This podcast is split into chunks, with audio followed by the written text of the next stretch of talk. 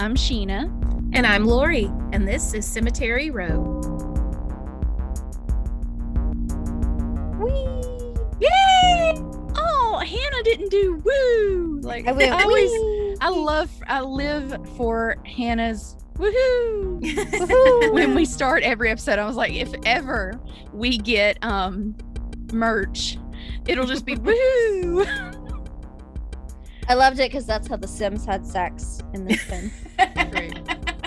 oh, or it would be maybe a t-shirt of gasolina because you know that's that's our unofficial theme song around here. it is. It is.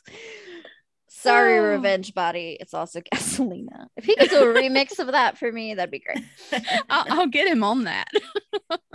Um, we don't have any news updates. Um, we do have a PSA brought to you by the Cemetery Row crew. Um, get your fucking shot. that's Yes. exact took the words out of my mouth. Now, Try Go Stop get what you're doing. Go get vaxxed. It's free. hopefully, Go get it. hopefully we have a bunch of good, responsible adult listeners here yes. who have done so. And if they haven't, maybe they have talked to their doctor about why they need to hold off for whatever reason. I don't know what those reasons are, but that's between you and your doctor. But um please go get that. Um this is getting scary again. Right.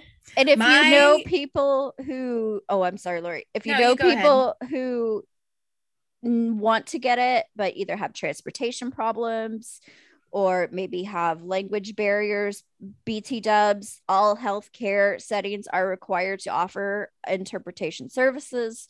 So if somebody's Spanish speaking or Mhm. Vietnamese speaking or something like that, under the law, they have the right to an interpreter. So don't let that be a barrier. Also, if they're having mobility problems, help out where you can. Um, if you Yes, can please. drive them and you feel safe driving them, please do. Hey, wear your Um, mask too. Wear your mask. Gee You know, you know, kids under 12 still cannot get this. I have Right. a 10 year old niece who I am terrified for because she's going to school in Mississippi right now. Ugh. and that is where I'm going to jump in. Thank you. I have a five year old son who just started kindergarten and an almost two year old daughter. If I lose one of my babies to COVID, it's going to be a. all Don't hell's even, going don't to even all don't even- hell's gonna break Don't talk about it. I can't all- even We're not even to put that I can't- I don't even wanna put break that out into loose. the universe, Lou-Hoo. I can't. I can't. I I am so stressed. Mississippi is not putting out a mask mandate, and Shelby County Schools, which is um, the city of Memphis, uh, announced today that kids are going to be masking up. Um, and you know, I'm doing the best I can, but Sawyer doesn't want. He's five. He's not going to Right. keep a mask on all day. And if the other kids aren't doing it, it drives me bonkers. And these people that think they're smarter than scientists just really piss me off. So Amen. Yes, uh, absolutely. off my soapbox. Get your No. shot. absolutely stay on that soapbox because like i said you know there are no more child at a child icu beds available in the state of mississippi Right. Right. there are which is no more there are no more in arkansas and they have seven children on ventilators in Right. arkansas babies on ventilators this is not great this No. is not No. cool not funny everyone who went to Lolla i'm side-eyeing you Yeah. there were some people that went and were safe, but all of you that were like in that big clutch of bodies, you're all from the suburbs and I hate you. And if you make me miss Riot Fest because of your shenanigans, I'm gonna I'm She's going to Dude. shit a brick. I'm gonna be real pissed. I'm gonna be real pissed. All right. So yeah, that's our PSA. So please take this seriously. Um yeah. There you Can go. we Take get the the more you know music?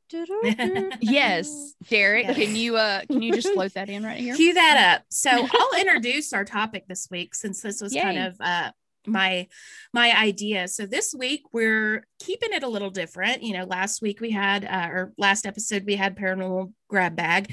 This time we're doing survivors, and this is I am taking 100% responsibility for picking this topic because this story that I have is something that I've been dying to share even before we had a podcast. So, yeah, not everybody on this episode are dead. And in fact, uh, I just barring from what I've uh, we've talked about off the mic, I think maybe we have one that may may no longer be with us. But you know, these are great and interesting stories, and so we just want to share these before we get back to our talking about dead doom. people. Right. Yeah. right. And okay, so. this unlodged a memory. This is going to be Ole Miss talk. So if oh, you oh, wow. want to fast forward, I don't know, 30 seconds or till your death, I don't care. Um, remember Sheena on the back to school special issue? We misspelled survivor. yes, I remember. That. I do not, but I don't doubt. I don't it. remember that it was the front cover.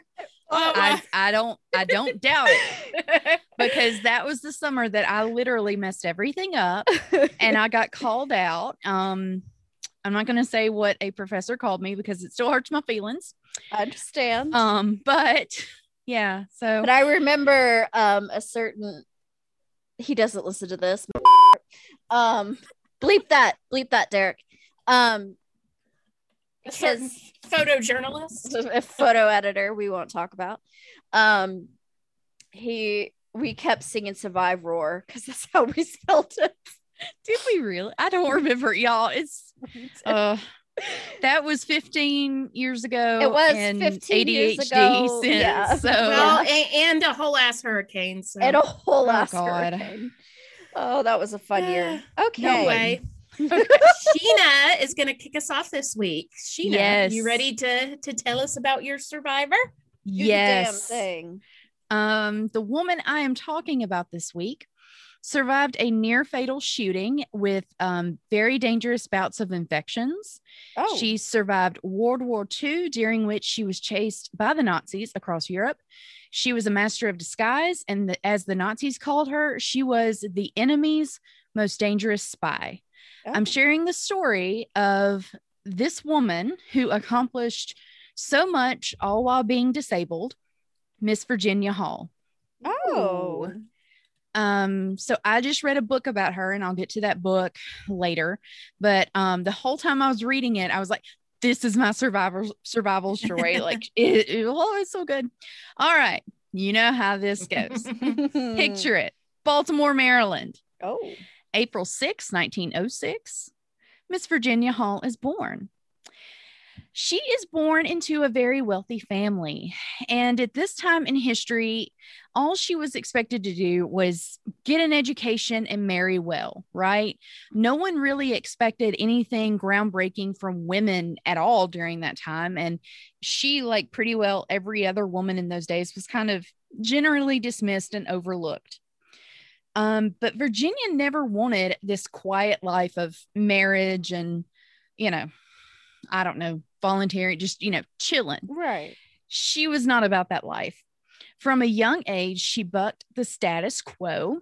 Uh, she liked to play male roles in school plays because she liked to be the hero of the story and she liked to perform the sword fight scenes. Yes, she did. She once wore a bracelet of live snakes to school nightmare fuel. Nightmare okay, fuel. Okay, Virginia. More for her. You know, good for her. More power to her, but no.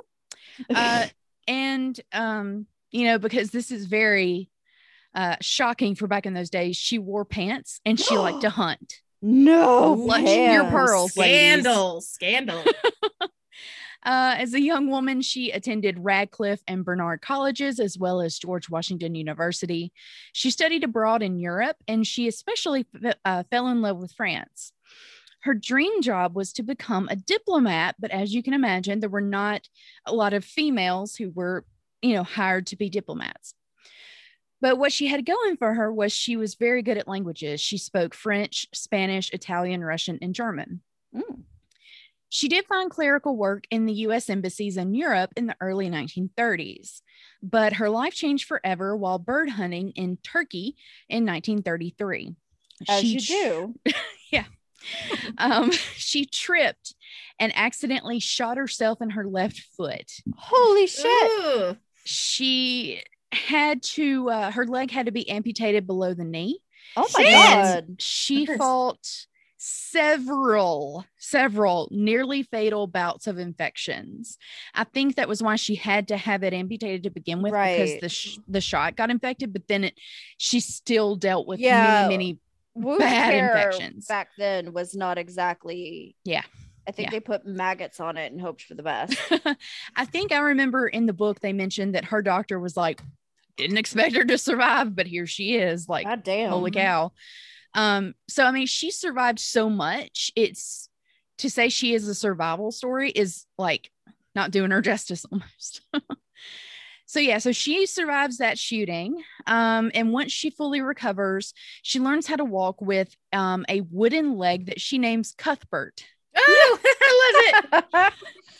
so she's permanently permanently disabled from here on out but that does not slow her down one bit uh, she right. continued yes she continued to apply for jobs in the government but was turned down because of an obscure rule against hiring people with disabilities. Um, she actually had people even write to president franklin d. Roosevelt on her behalf and say hey this woman's amazing. Let's hire her.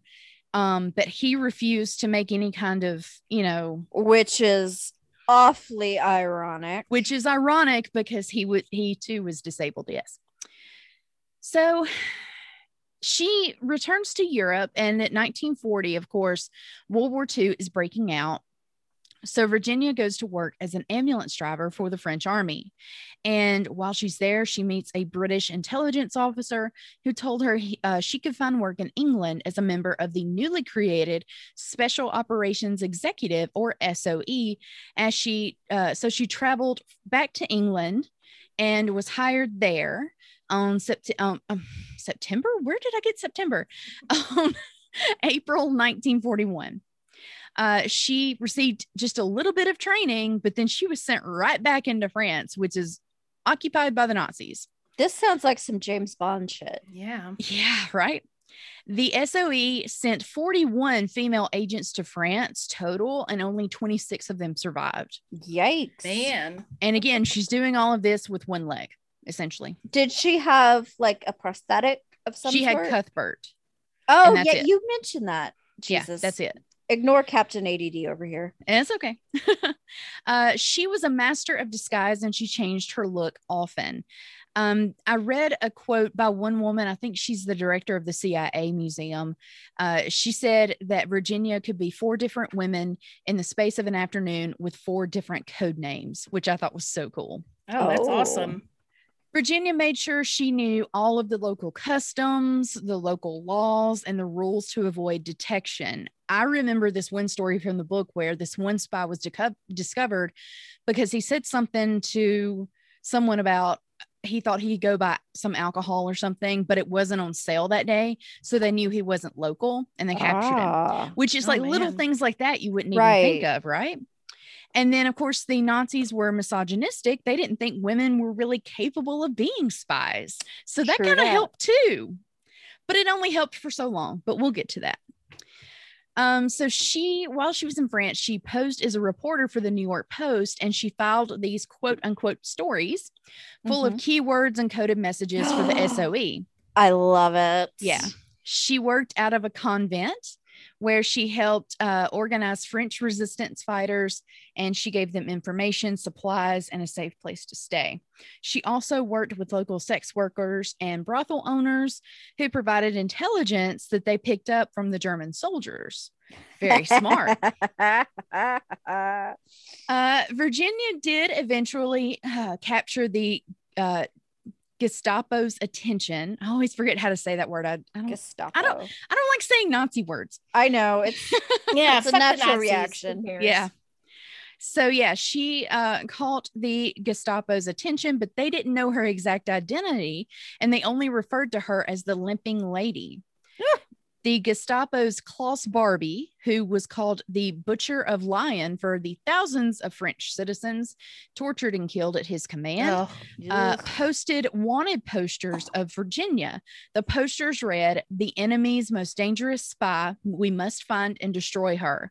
Ugh. And he is quoted as saying, I would give anything to get my hands on that limping Canadian bitch. what an asshat. Yeah, she was not Canadian, by the way, No. But you know, whatever. Why do you call her Eat Canadian? a bag of dicks, dude. I think I've read that her, while she was very good at languages and, and could speak multiple languages, that her like American accent would slip through sometimes. And, they I thought it was wonder, and I wonder if maybe if she, when she said something, it sounded a little more, Can- I don't know. And since she was or so good at- Nazis are just fucking stupid. thank you, that too. On the other hand, though, Virginia was very smart, very resourceful, very, very careful. She only broke the rules when they needed to be broken. Not a And girl. sometimes the SOE would send agents to work with her, but if they weren't up to her strict security standards, she wouldn't work with them. Um, and she proved to be, you know, her suspicions about these people would be correct because later they would be captured and killed. And she's like, you know, you- told ya. Mhm. you weren't being careful basically. So uh the most harrowing story i think of her life besides maybe the shooting is um a capture or she, when she was um when she escaped capture in the winter of 1942 the nazis literally were right on her trail. She had maybe a 24 hour head start. So she escapes to spain but this escape was on foot. It was a dangerous three day, 50 mile hike through the Pyrenees Mountains in heavy snowfall. Literally on foot for her. Yeah, I mean, it's it's it's bad. Um, the journey was extremely difficult for anybody, you know, in snowfall in the mountains, three days, 50 miles. Ugh. Um, but it was even worse for her because of Cuthbert. Um, her leg developed blisters and bled profusely. Yeah. Um, but she managed to make it through. Um, just before her escape, she had messaged the SOE saying she hoped Cuthbert wouldn't give her any trouble. And I guess the person at the SOE didn't understand the reference and Yeah. said, if Cuthbert is troublesome, eliminate him. Which I'm like, first of all, I love how cavalier y'all are. Like, yeah, They're just him, like fine. fucking kill him. But it's like, that's her wooden leg. She can't.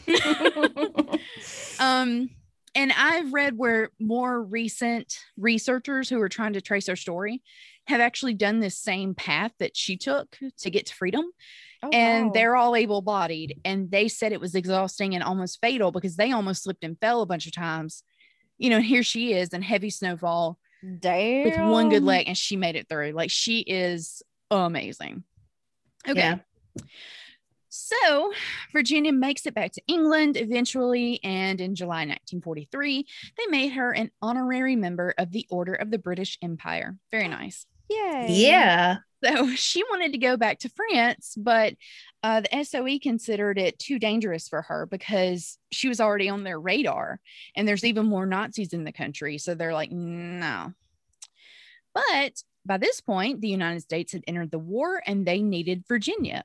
So um, the United States had started the Office of Strategic Services, or OSS, which had no Mhm. presence in France yet. And she signs up with them and is like, let's go. So, since she was already known by the Nazis, she had to figure out a new disguise. She had a makeup artist teach her how to apply makeup to make her look like an old woman with like all these wrinkles on her face. And and this this blows my mind.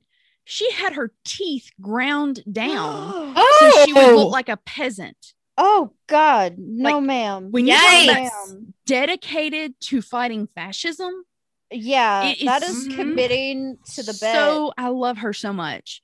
And then she wore a gray wig, of course. Um, she had the clothes that, you know, sort of helped um, make her look like a little old lady. She would wear like really thick skirts and stuff. So it made her look kind of pudgy. And Right. um, of and course, they wouldn't be able to see the prosthetic. Yeah. they wouldn't be able to see the prosthetic. And she sort of did this little old lady shuffle, which hid the limp. Oh yeah.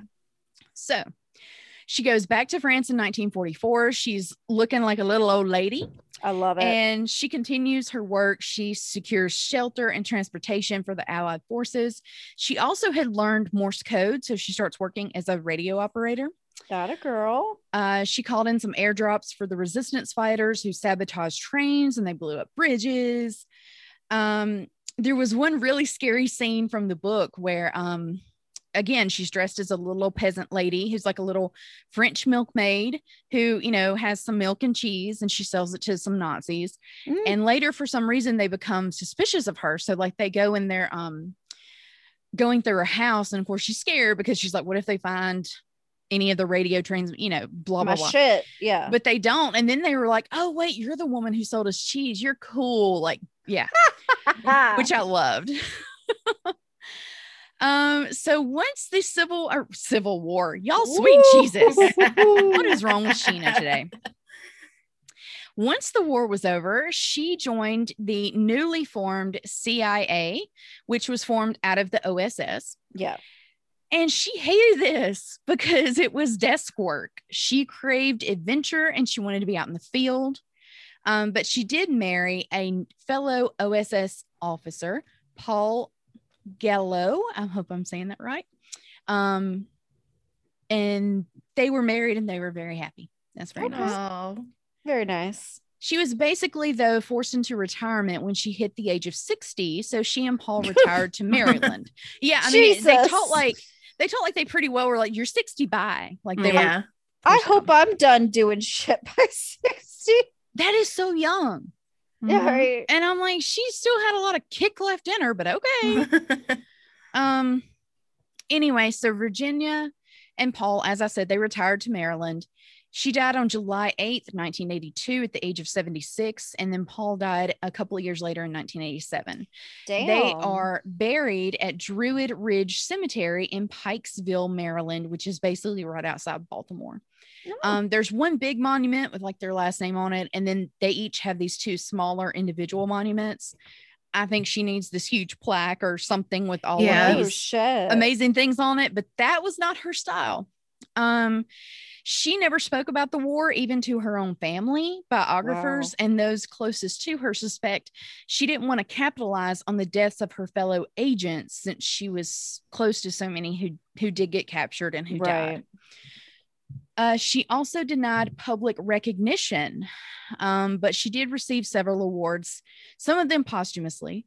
Uh, President Harry Truman wanted to honor her with a public ceremony at the White House, but she refused because she said she still wanted to be undercover, which I mean, you know, spy till the end, right? Good for her. so instead, she asked that OSS founder William Donovan give her the award in a private ceremony in his office, and only her mother attended that ceremony. Aw, that's very sweet. Uh, she was also awarded the Croix de Guerre by France, which is one of their military honors. Oh, Uh, in 2006, on what would have been her 100th birthday, she was honored by French and British ambassadors in Washington, D.C. And in 2016, the CIA Field Agent Training Facility was named the Virginia, Virginia Hall Expeditionary Center. And there's a painting of her now that hangs in the CIA's fine arts collection. I had no idea the CIA had a fine arts collection. yeah, that's impressive. I know. and then uh, she was inducted into the Maryland Women's Hall of Fame in 2019. The book that I read is A Woman of No Importance by Sonia Purnell. Um, because a lot of people, is, is as the author said, like from the be- beginning of her life, she was considered a woman of no importance. Like right. she wasn't a big deal, nothing much was expected out of her, you know. And then it, doing her spy work, she tried to sort of be a woman of no importance. yeah. Um, but there are several other books, but that's the one I read. And I, I, I highly recommend it because it really goes into the nitty gritty details of her ins and outs and just how smart and careful she was. And it, it was wonderful. And then there's supposed to be a movie based on that book with Daisy Ridley starring as Virginia. Oh, And I can't find much on it. I have a feeling COVID probably has Yeah. shelved that. Yeah. Anyway, um, I'm going to end all this with a quote from her niece, Lorna Catling, who said, uh, Virginia always avoided publicity. She would say, It was just six years of my life. No, Oh, And that is the amazing Miss Virginia Hall. that is amazing. And that was the last cute, sweet thing the CIA ever did. Basically, yes. Yeah. Um, sounds like she could give uh Kate Warren a run for her money. Yeah, Right, yeah. that's She what I was reminded me of her. thinking. Yeah. When you're talking about all the different disguises and Yeah. yeah i'm i'm not a i'm not really big on a lot of um war stories Right. I, I, I i'm very picky about them and i just decided to read about her because i'm like oh she sounds like a cool lady and then i loved that book so if you are interested in a really awesome lady go read that book Mhm. Yeah, and it's kind of like Jane Addams too, in that they didn't, they could have gotten like much more fanfare, but they were just happy with, you know, they did what they did, and then they retired to their obscurity, and they were You happy know, with that. It's funny because i almost started off her story by saying you know there's something to be said for keeping your mouth shut yes. because she learned the art of that and um, it was actually speculated by some um, historians that no one really knew her story or no one really told it because she didn't but also because the ones who did know were killed for talking too much Right. so maybe her being quiet was a, a preservation thing but also i do think it was a you just keep your mouth shut keep your mouth shut your head down you do don't know who's watching what and waiting, you know, oh, that's so and so who I remember seeing in the war. They were a spy. Let's go fuck their shit up. Yeah, and there were people who double crossed her and stuff like that. Of course, um, this is the very high level version of her story. Yeah. there's so much more to it, obviously. But Bye, yeah, um. I just think she was really a fascinating lady. So, that's awesome. Yeah. I love that. Great story. Yay! Yay. Hannah? No, it's Lori, right? Yes. I thought it was Hannah. Oh, is it No. Lori? yes. I don't know. Yes. Surprise me. I have my my dates are next, so I'm not gonna give you any, you know, intro like I normally do. I'm just gonna get right to it. So, for the flight crew of FedEx Flight 705 from Memphis to San Jose, California, the afternoon of April 7th, 1994, looked like a great day for a flight across the country. Skies were clear, it was beautiful. They were just jiving, ready to get behind the, the air, ready to get up in the air. Um, they didn't know it at the time, but the flight would end in a fight almost to to the death and an emergency landing back at the Memphis International Airport. So, the first person on board was flight engineer Andy Peterson, and he was surprised to see Auburn Calloway, who was also a flight engineer for FedEx, already on board the plane and conducting the pre flight check, which was unheard of um, as he was not the assigned engineer for that flight. You will understand why he was doing that momentarily. A um, little bit about Calloway. He was a gifted chess player and martial arts expert. He was very smart and graduated from Stanford University in 1974. Um, he went on to serve in the Navy as a pilot before flying commercially. Um, and he had been with FedEx for five years, but during that time with FedEx, he only served as a flight engineer and not a pilot. He had two children and had gone through a very messy divorce in 1990. So, little background on that guy. Foreshadowing almost. Yeah, I, I wonder. Yes. so, uh, the funny thing is, Calloway had actually been scheduled to serve as the flight engineer on Flight 705, but he and the crewmates assigned to the flight had gone one minute over their allowed flight time the previous day. So, it was rebooked with uh, Peterson and his crew. The original flight had Calloway as the engineer, a female co pilot, and a male pilot. So, as I get into this story, you'll see what really could have happened had this they not gone over their time. Um, Calloway's only luggage on the flight was a guitar case. It was not checked before he boarded the flight. You know, this was 94, so it was years before 9 11, and no one could have predicted what his plans were or what was in his case. Spoiler alert, it was not a guitar. Oh dear. Yes. So shortly after Peterson boarded and was doing all of his uh, pre flight checks, he was joined by the two pilots, the captain, David Sanders, and first officer, Jim Tucker. Both men were ex Navy pilots, and Tucker was a DC 10 flight instructor. So, this flight, this airplane is a DC 10, which harkens back to my uh, memorial episode, which was a DC 10 plane. Next Uh, time you fly, check check the check the place. Yes, make sure it's not a DC 10. Uh, or or in this case, you probably want it to be a DC 10. Well, there you go. Um, so Sanders had been a pilot with FedEx for 20 years. He was 49 years old, and Tucker had been with the company for 10 years. Um, he was a little younger. He was 42.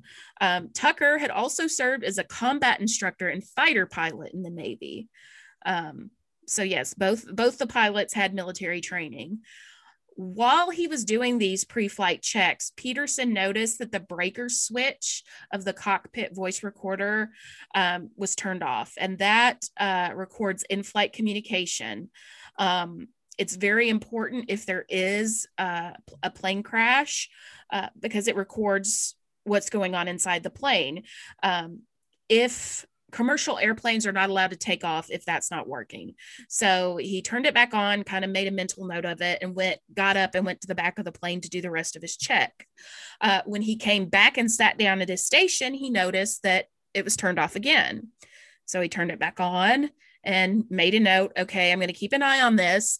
If it if it pops out again, the flight's canceled because that's um, in the episode of this TV show called Mayday Air Disasters I watched. Uh, he says that's a no fly situation. Um, and FedEx does not play with Right. their safety right, and he protocols. wa he was he was very much you know, and this was back in '94, and they were this was important. Um, so the co-pilot Jim Tucker was offered the chance to fly the first half of the trip and he took it. Again uh, everything i've read talked about how gorgeous the day was so it was the perfect day to fly. And so the trip would be about 10 hours round trip. He would fly the plane out to san jose and then sanders would fly it back.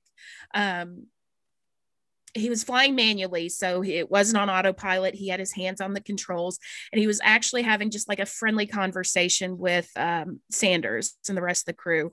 Um, this was the first time the three of them had ever flown together and they were talking about where they lived uh, when um, Calloway came up from the back of the plane.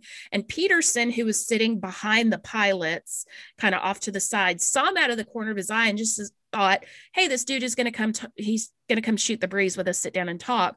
Before he knew it, he bashed him in the head with a sledgehammer, or he bashed him in the head with a claw hammer multiple times. Ow. He moved on from Peterson and hit Tucker in the left side of his head with a sledgehammer and almost knocked him unconscious. He was kind of, um, Tucker recalled he wasn't out, but he wasn't there. Like the lights Yeah. were on, but nobody was home. Uh, when Calloway saw that he was out, he moved on to Sanders, who got up and started fighting back. The men began to mobilize. So Calloway raced to the back of the plane where his um, guitar case was, and he pulled a spear gun out. And he came back into the cockpit, pointing them with the gun and saying, You know, I've got a real gun. I'll kill you. I'll kill you. And Peterson saw the spear part of the gun coming into the cockpit. So he grabbed it with his hands and just began wrestling with Calloway, hoping to, to get the gun away from him. Wow. So Sanders joined in, and these two men were like fighting to the death to get this man under control. And as I said, Auburn Calloway was a martial arts expert. He had flown in the Navy. He was very big and very fit.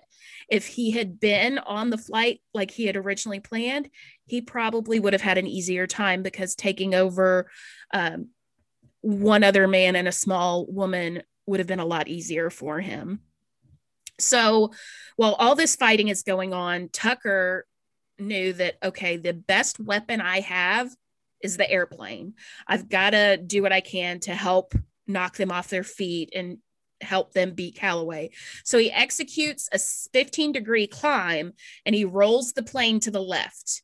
He rolled it 140 degrees, so it was almost completely upside down on its Oh, back. This is Jesus. terrifying. And this is a giant plane. I think it was 18 tons with all of the equipment on it. oh uh, God.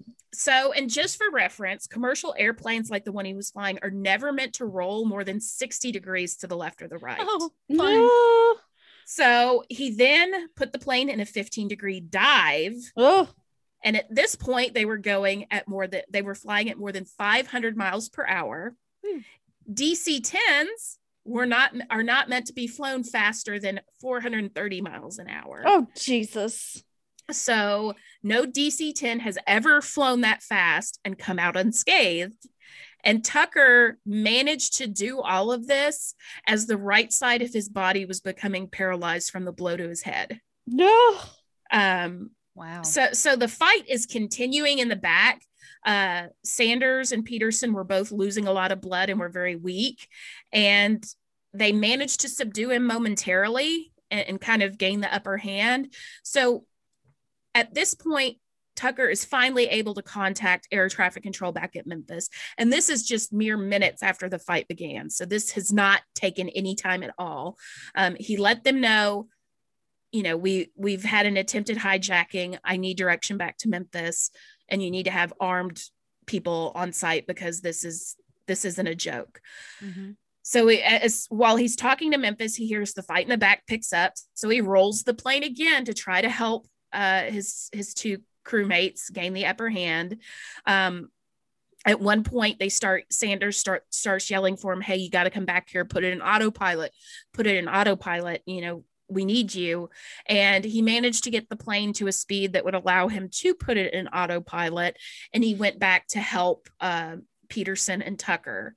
Um, so Tucker came back there and starts helping Peterson. Um, and Sanders goes back up to the front to take over the plane.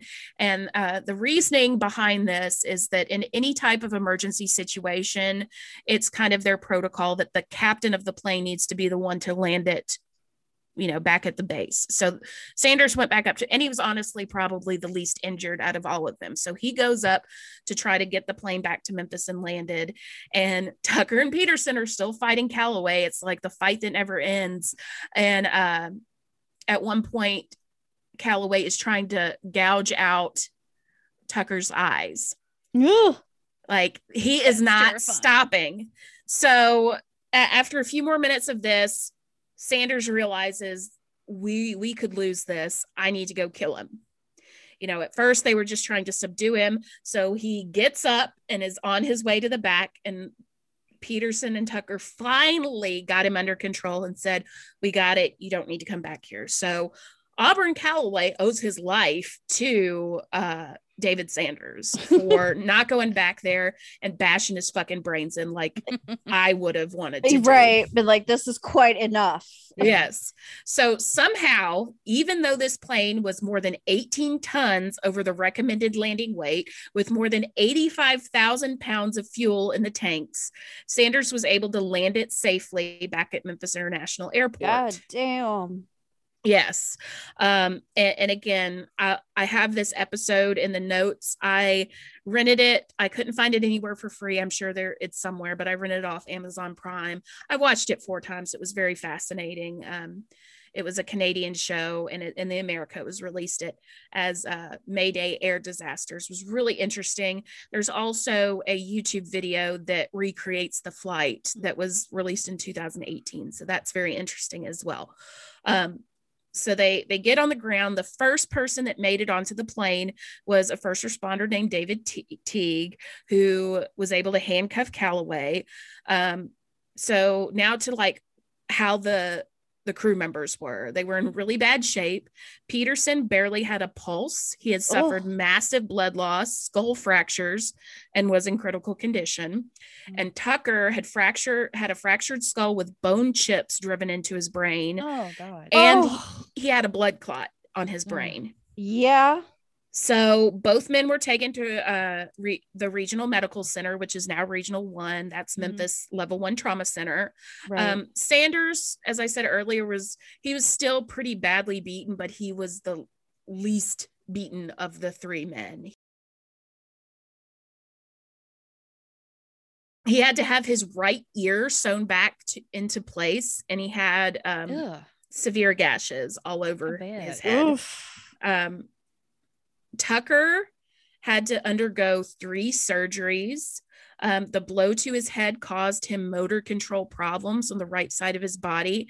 And he went through two and a half years of cognitive and physical therapy Hmm. and had to learn how to walk, talk, and even chew gum again. Oh my god. So, but they all lived. They they Oh. they beat the odds and they came out of it. And so now I'm going to go back and give you more on Auburn Calloway and why he did this and what his plans were. Um, so he had greatly exaggerated his flight experience on his application when he applied at FedEx, and they had figured out that there there was some fudging on his information, and he was actually scheduled to go in for a disciplinary hearing the very next day. Um, he feared that he was going to get fired and that would mean the end of his career. He wouldn't be able to support his ex wife and his children. He wanted them to go uh, to Stanford like him.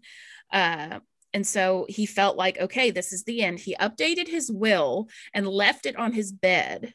So I don't understand why he would have done this with kind of the the plan he had had in mind. He wrote a letter to his ex-wife that kind of explained his reasoning behind it. Uh, and he packed the guitar case with hammers and the spear gun and a knife that somehow didn't get used in the struggle. Um, his reasoning for using these items were that, you know, if he was successful and crashed the plane, those items would either be incinerated in the inferno or, you know, they they wouldn't think twice about, you know, a spear gun or hammers, you know, because they were taking stuff out to the coast. It could have just been right. you know, it, it wouldn't have seemed odd to investigators. I mean, a gun would have been Right. obvious. And the hammers would also uh, create injuries similar to what you would expect in a plane crash. Jesus. So it is believed that his initial plan was to disable the cockpit voice recorder and take over the plane early in the flight.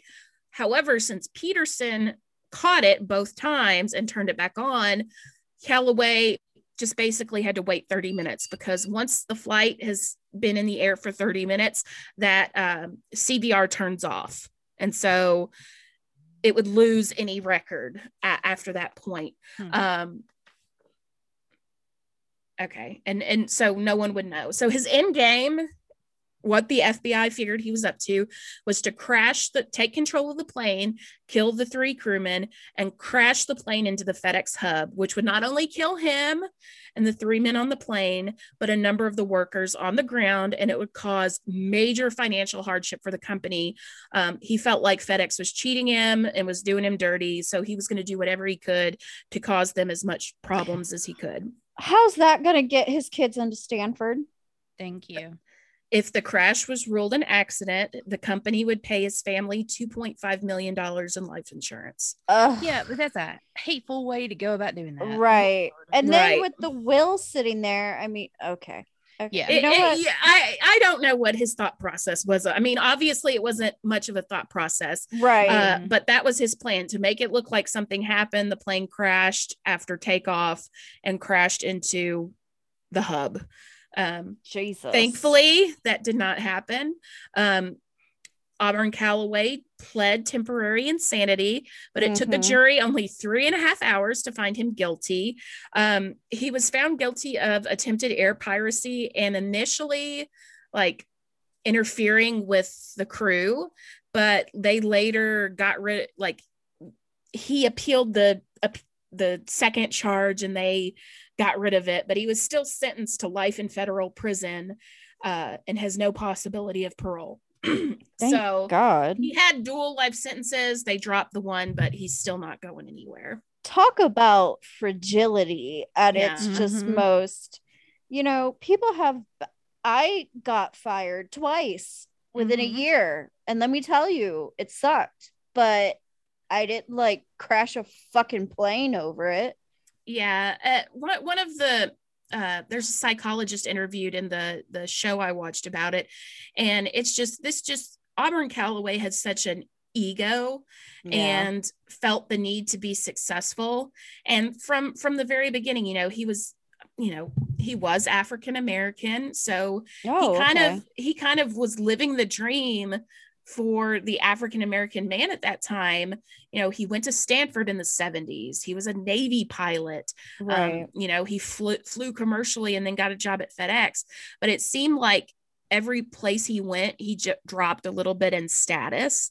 Mhm. Um, like he wasn't a pilot, he was an engineer, which is still, you know, a high level That's job. still- yeah, Right. But impressive he, in my opinion. he, yeah, he just he had issues with it and he felt like the work he had a chip on his shoulder the world was doing him wrong um and again his his end game was if this plane crashes and it's ruled an accident because I was on board and I'm a FedEx employee, my family will get all this money. And he had prior to the accident, prior to all of this, he had sent his wife like fifty thousand dollars. To his ex-wife. So I mean, Right. no his his brain his brain wasn't functioning anyway, but I don't think he ever would have gotten away with this. Um, and just pilots pilots are like neurosurgeon cardiac surgeon levels of god complex Mhm. yeah, they're like the cockiest most Mhm. egotistical nightmares of human Absolutely. beings you will Yeah, ever talk to um and any pilots listening i'm sorry but it's true um you you're probably i'm not like yeah you are you, you are. Even Yeah. the nicest one has a little little bit of ego. Th- there's there's got to be there's got to be. So um on may 26 1994 the crew of flight 705 were awarded the airline pilots association's gold medal award for heroism which is the highest award a commercial pilot can receive but unfortunately due to the nature of their injuries none of the three men were ever able to fly commercially again Oh. um, in fact, Tucker developed a seizure disorder that required him to take medication to prevent seizures. And the only way he would be able to fly without supervision would be to not take the medication, wow. which Oh, he couldn't do do. So he was Yeah. dependent. He's he's going to be dependent on it for the rest of his life. Um, the DC 10 uh, sustained about $800,000 in damages. Jesus. It was repaired and it is still flown to this day. what? This plane- damn this plane was released in 1985, so it is going on 36 years old, and it is still still flown regularly for FedEx. Look, Um, FedEx ain't wasting no money. They're No. cleaning that shit up. Eight hundred thousand dollars worth of damage, and I'm almost that age, and I don't think I should be in service. Like, Right, right. I mean, they. I think eventually it's going to get phased out, but it is still being so. flown. Um, and so I want to kind of end this with a quote from uh, David Sanders. Um, he was the last person on the plane. Um, and so this is something that he said in that episode that I thought was just really, you know, kind of ties it all together. He said, quote, standing in the door of the airplane, I had a sense of euphoria I'd never experienced before or since. It was the sense that we had been there and we came back and we won, end quote. wow. Wow. So- damn. And unfortunately, I, I tried. I did find Andy Peterson on Facebook. He lives in Olive Branch, so he's very close by. I have a couple of mutual friends in common with him. I'll have. I have not been able to find uh, anything on the other two gentlemen. Um, I think the last article was in our local paper back in like 2014 or whenever the 25th anniversary was. Um, and, the pictures that I'll share from that commercial appeal article. Um, but yeah, no, Andy Peterson looks looks like he's doing well. Um, but yeah, I wasn't able to find any more current information on the other other crewmen and uh, Auburn Calloway. May he rot in that jail cell until the end of days. Yeah, that's fucked up. A spear gun. A Yes. fucking A spear fucking- gun. Yes, a fucking span. He's like, this is really real gun. I'll kill you. I'll kill you. And one of the sources uh, that I'll link in the show notes is a transcript of the entire flight. Oh wow. Um, and it's just like you can see, like they're they're talking about where they're from and where they live, and then all of a Right. sudden it's like, yeah. what the fuck are you doing? I think is what uh, David Sanders said. That's the first record you have of something going wrong. Is it's Damn. just- Bla- and I lived in Memphis at that time. I think I was like in fourth grade in 94. And my mom, she worked for the FAA her entire career. while we were in Memphis. And I, I asked her the other day, I'm like, do you remember this? And she she could not remember this happening. And I'm like, it was right over our heads and we didn't Yeah. like, I don't remember Right. this. It's crazy. That is So, bananas. I have always wanted to share this story, and uh, that is why I picked the topic of survivors, so I could. Yeah. That's awesome. Well, that's that's the thing too about like FedEx's flight crews is like the movie Castaway. Mhm. Yeah. They did everything exactly how a FedEx flight crew member would have done Right. it in that Mhm. circumstance. So Yeah. that was an interesting. That's interesting. And Yeah. I'm surprised there hasn't been a movie made about this. Same. Right. Yeah. You know, there's, I mean, there's been a like two air disaster TV shows, and I think you know a couple of podcasts. Nothing, n- none of the biggie podcasts have talked about it. I think they're more like air airplane focused topics. Um, so I'm just, it blows my mind that.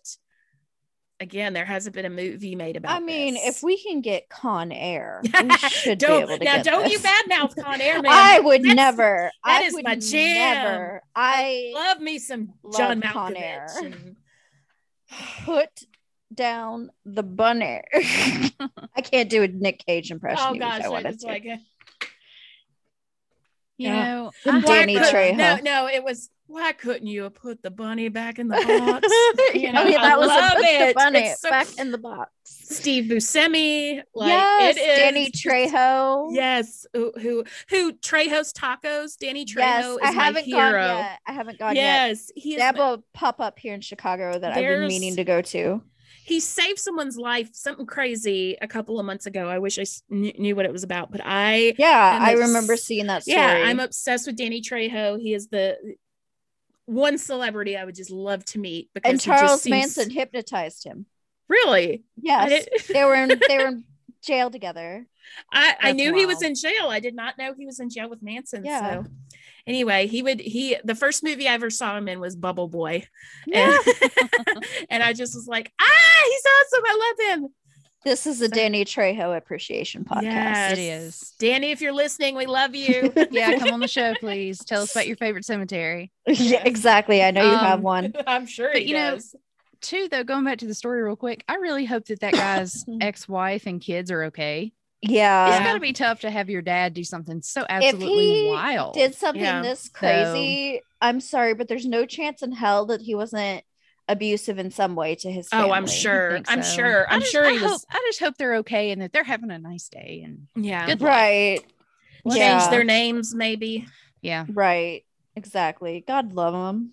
yep. All right, Hannah, you want All to right. wrap us up? All right. So picture it. May 26th, 2013. it's 5 a.m. just off the coast of Nigeria. And there's a tugboat called the Jascon 4. Not a clever name, but it's a name.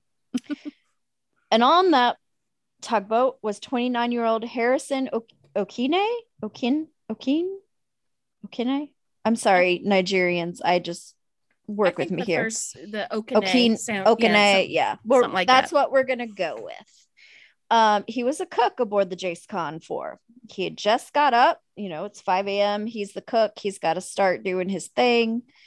And a huge wave hit the side of the Jascon 4, cracking the hull and flipping the tug over on the side. He just got up. This is not the way to wake up. Not at all. alarm clock. apparently he had been in the restroom when the initial when they took the initial blow to the boat and he went running out of the restroom and went sprinting for the emergency hatch where three of his crewmates were already preparing to seal it off.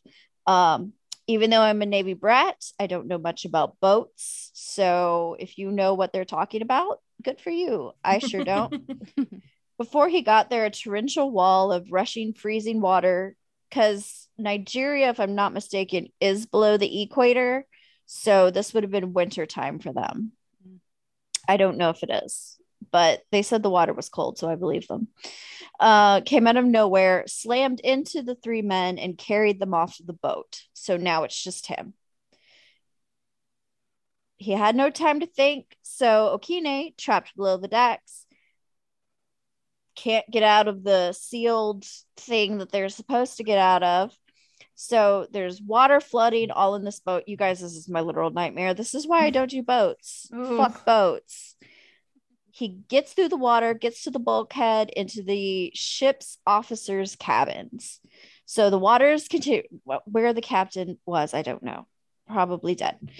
The water continued to rush in. So Akine got into the bathroom that adjoined the captain's room, and the water slapped, like slams him up against the wall of the tugboat's bathroom. Water keeps hitting. There, like there's a storm. It's it's just fucking up this tugboat. Somehow, amazingly, he didn't drown. The ship's cook, swimming up towards the ceiling of the cabin, which had originally been the floor, but now it's upside down, found himself caught in pitch dark four foot bubble of breathable air. Hanging onto the base of the overturned sink, the cook held his head above the water, breathing in as the boat sank further and further and finally came to rest on the ocean floor almost 100 feet down. Oh man, yikes. He was Nightmare. trapped. Nightmare. Buried alive in his watery grave, seemingly, Harrison was stuck. Okay, so not only was this poor man first thing in the morning, had just gone potty, I, I would hate it if he was taking a poo, man, and He have that was- happen right when he right? Can you imagine? He's only in his underpants. Oh Oh, god. bless his heart. in total darkness. There's no dark, there's no light. There's no electricity on the ship. He doesn't have a flashlight. He doesn't have a goddamn thing. It is pitch dark in a tiny bubble of air locked in an upside down ship resting on the ocean floor. Fuck that. That is Mhm. my nightmare, my literal Yeah. nightmare. No. So, and at this time, he's in this bubble of air, but it's not like he's sitting on anything. He's swimming. So he's treading water, using all of his strength to keep his head above water and trying to preserve his oxygen as much as he can because the more he breathes out, the more carbon dioxide is going to be in the air. He's complete. So he's just in his underpants. So his body is mostly exposed to freezing cold salt water, which is not good for you Mm-mm. no drinkable water, no food, no light. And he has no idea if anybody's coming to get him because the ship is at the bottom of the ocean. Okine, the sole survivor, resigned himself to his fate and still stubbornly refused to give up. He was going to ride this out, hold out, and fight for his life until the waters of the Atlantic Ocean or the excessive amounts of carbon dioxide finally killed him. He was like, I'm not going out. Because I have to be honest, I probably would have been like, let me just take a really big breath of water because I'm not fucking doing this. Yeah. like, I cannot. So, Nigerian rescue crews had received the mayday from the JASCON 4, but the storm and how fast the ship sank didn't let them get a timely rescue operation. They really kind of had, you know, that ship went down fast. So, and then with the storm, they were like, where the fuck do we even look? Even once the weather cleared that day, there was the relatively noticeable problem that the ship was upside down, a major set of hazards for anyone brave enough to attempt swimming inside the vessel. So, you people going into it, like rescue divers, have got the issue of there's going to be things falling on them, there's going to be blockages, there's going to be possibilities of them getting stuck it's just not great. And also, it isn't really recommended that they stay that deep for more than 20 minutes at a time. Oh wow. So that's cool. Harrison Okine was in his boxers for 60 hours in those conditions. 60 hours? I'm sorry. How That's even. that is going to be really loud, guys. I'm sorry. 60 No. hours. 60 How do you hours. 60 Even. fucking hours. Oh my god. Hours. Was his skin like sloughing off at that point? I We're gonna get yeah. there. Yeah. Yes. Starving, freezing, and with the salt water peeling the skin off his tongue and body. His body pruning up like a raisin. He, oh, he was holding on to this overturned sink. He kept his wits about him and refused to get, which, goddamn, son, I, whew, I don't want you. my wits about me if I don't have a tongue. Like, No. or whatever you said. Okay, I'm still If stuck my- on the tongue. Like, the I skin don't- is off my tongue, I'm out. I'm done. Ah! We're done Wits here. anymore. Just take them. Just ah! right. Like I said, I'm taking a big lung full of water and I'm just going to meet Jesus. I'm not doing this shit. Realizing he needed to get out of the water and rest because remember he's he's been treading water this whole time. And if you've been in a swimming pool, you you do more work than you think you do because you're keeping your body weight afloat. And you know you'll have you'll spend a day in the pool and you'll get out and you'll be sore as fuck. This man has been in at the end. He was in for sixty hours.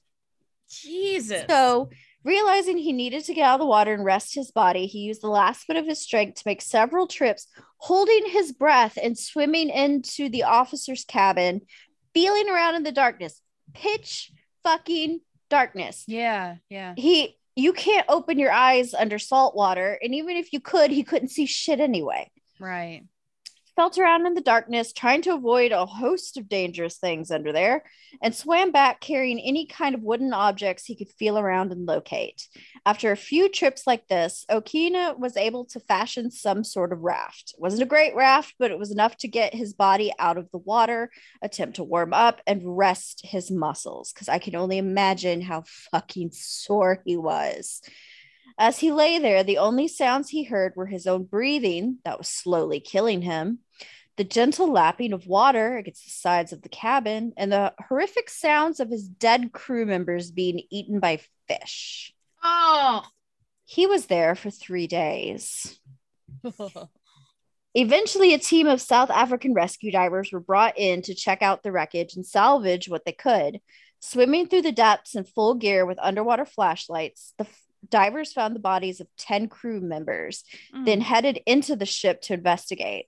When Harrison heard a metallic tapping from, coming from somewhere in the ship, Harrison, knowing he was working on the last of his oxygen, leapt from his raft, dove into the water, ripped the faucet from the sink, pulled himself back up onto his raft, and slammed the faucet against the ceiling as hard as he could, trying to call to the divers before they abandoned him. Quietly hoping by entering the ship, the divers didn't upset the delicate physics that was keeping him alive. So he had managed to be in this air bubble, and there is. I didn't look into it because it was physics, and that's not really my jam yeah. your girl was a journalism major.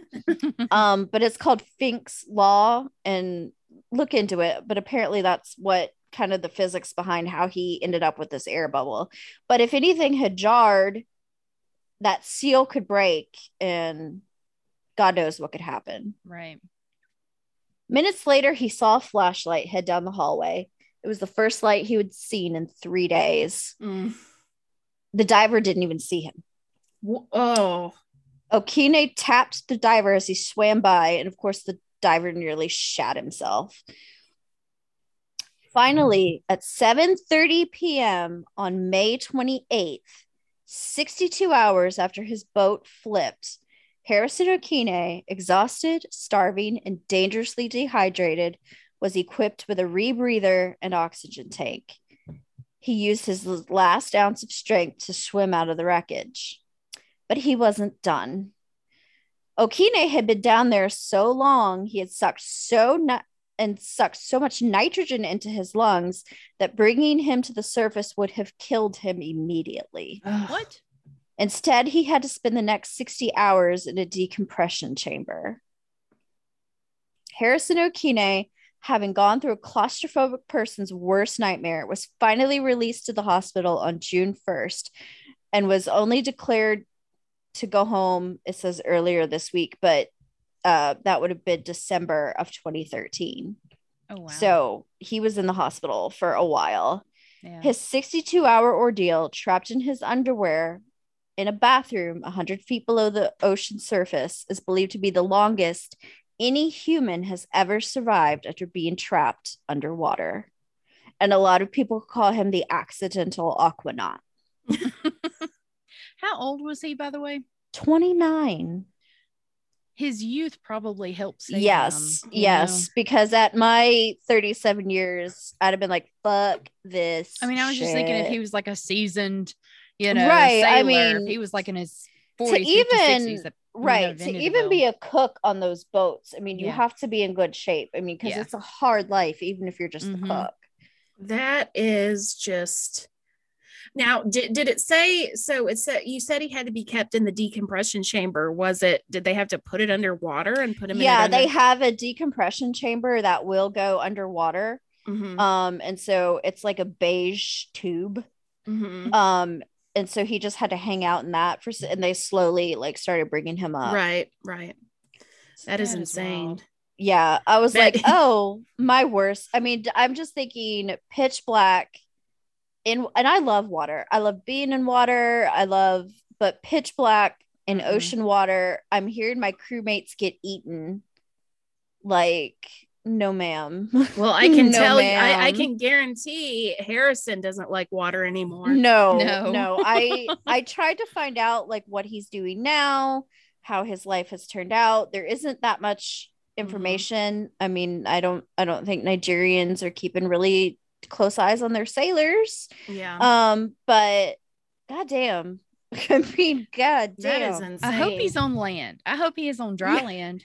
every not in a swimming interview pool. that i saw about like him that. he was firmly on dry soil Yes, let's keep him that way. Um, gee whiz. God. yeah so 10 folks you know did die unfortunately but i mean he just and they talked to the diver who found him is that the diver felt something tap him. Of course he like freaked because he's like what the fuck? Yeah. and he looked up and you know divers had that head the head flashlight and he just sees him just out of the water and it's like what? And yeah salt water is shit. Uh, it basically turns into sandpaper. You Yeah. basically just are raw Yeah. from it i mean even his tongue you know Yeah. it was just oh just the worst Uh, and to awful. survive that and to survive that because fuck you i wasn't Hmm. dying hmm i mean incredible. good for you harrison yes fucking a man Jeez. All right. Well, those are our survivors. yes Um, blessed be their names man yeah. Mhm. Um, wow. Okay. Well, that was deep. um, yes Next week is going to be also probably a little depressing. Um, yeah I mean, this is Cemetery Row. What do you expect? right we talk about do- dead people We're going to talk about spontaneous memorials, um, which are sort of like memorials that pop up when there's a tragedy or, um, you know, think about like, say, the George Floyd uh, mural Right. or, or something like that. Um, we're going to each research some of those to talk about because I think Mhm. those are an interesting uh, way to memorialize something or And- someone. how Mhm. we mourn collectively because Yeah. mourning can feel like such a singular um Mhm. as people who've gone through grief know you feel very alone in your grief um but mourning as a collective is a different kind of kind of animal that i think is interesting It really is. So that is what we have coming next week. And then we will have a, I'm just going to tease it, a surprise bonus episode coming Yeah. with a surprise guest yes that we are very excited about. we are we're very excited Um, we're not going to give you any hints because we None. don't love you. not a so, single um, one um, go and find us on the social media channels. Lori, where can they find us? We're on Facebook, Instagram, and Twitter at Cemetery Row Pod, or you can send us an email to cemeteryrowpod at gmail.com. and go get your fucking shot That's Yes. right, you play grats. Do it. Bye.